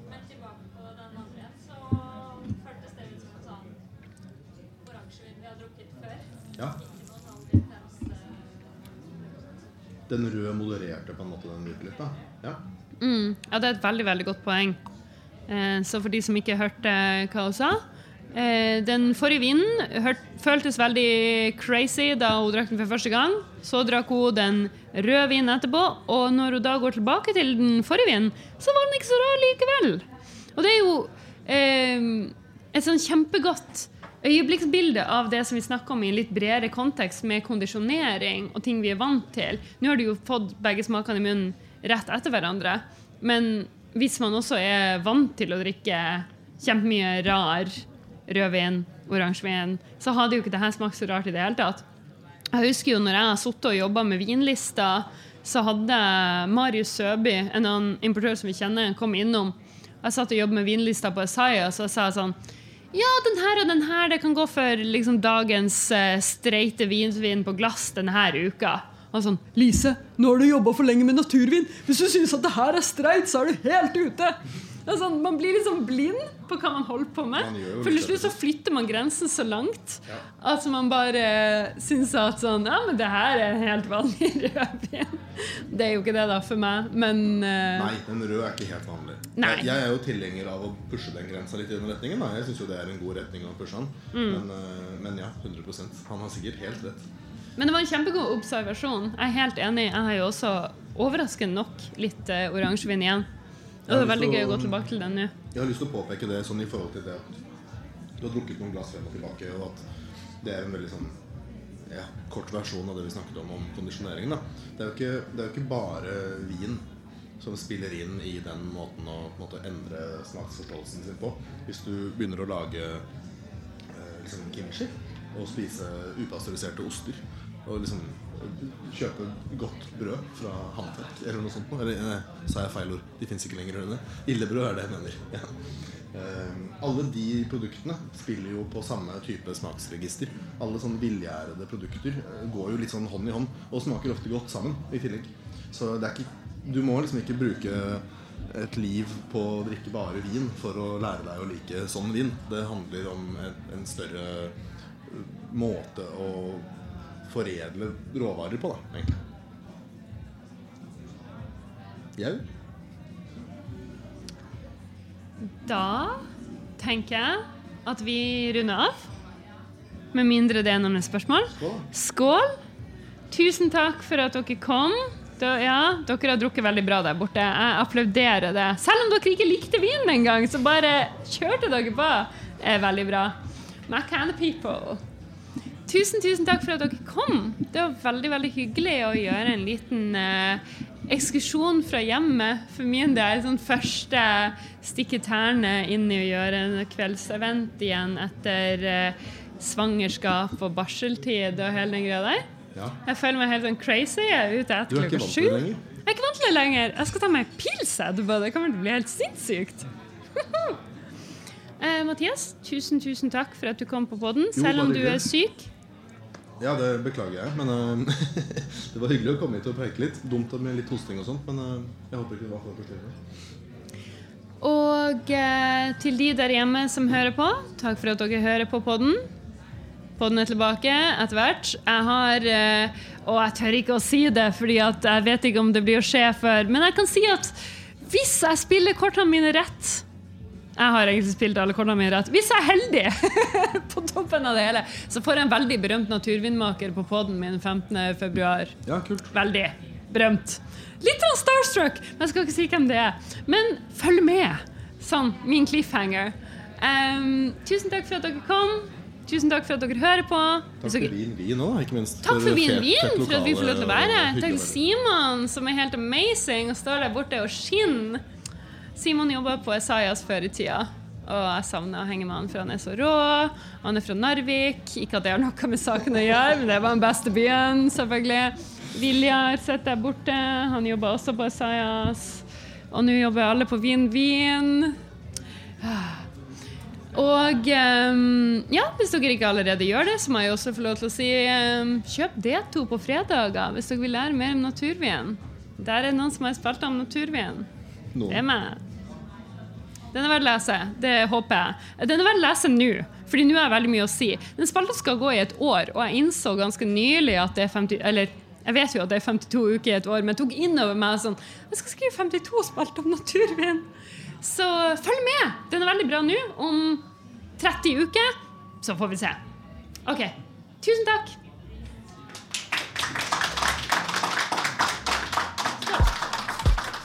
Da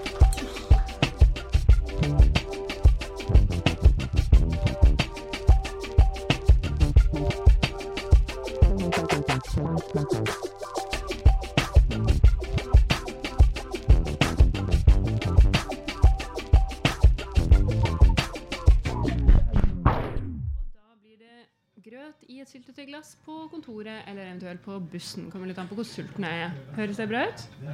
Kjempebra. Jeg det fungerer mer som sånn vandrende, eller ambulerende søppelkvern hjemme. Så jeg fikk spise plukkfisk til frokost. Oi, til frokost! Jeg tror at jeg hadde spydd litt hvis jeg spiste plukkfisk til frokost. Men du er jo hardcore sånn, da. Ja. Hvis noen jeg kunne se for meg spise plukkfisk til frokost, så er det deg. Jeg tror det hjelper å være fransk også. Stramme oster og Plukkfisk og et lite glass vin. Ja, det går fint. En klassisk gammel frokost i, i Nord-Frankrike er en sånn skikkelig stinker rødskittost som du har på brød med masse smør. Og så hakker du opp skiva og har det i en bolle og topper det med kaffe og le. Ah, fy faen. Det er sånn. Det er for hardcore for meg. Det er for sies. hardcore for de fleste. Høres det bra ut? Eller skal vi fortsette å snakke om ost? Ja. Jeg hører at den derre Fisherman's Friend Ja.